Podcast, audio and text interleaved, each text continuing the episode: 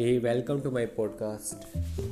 We always that we were in full of control of our lives and everything happened the we wanted. This does not really happen and there is always a good reason for it. We only understand our lives just from our own knowledge and experience of life. There is much more to life that no one has ever fully understood when we try to control each and everything in life, we create a boundary for our own life. This boundary is created by what we think is right for us, but with our limited knowledge, we are seldom right.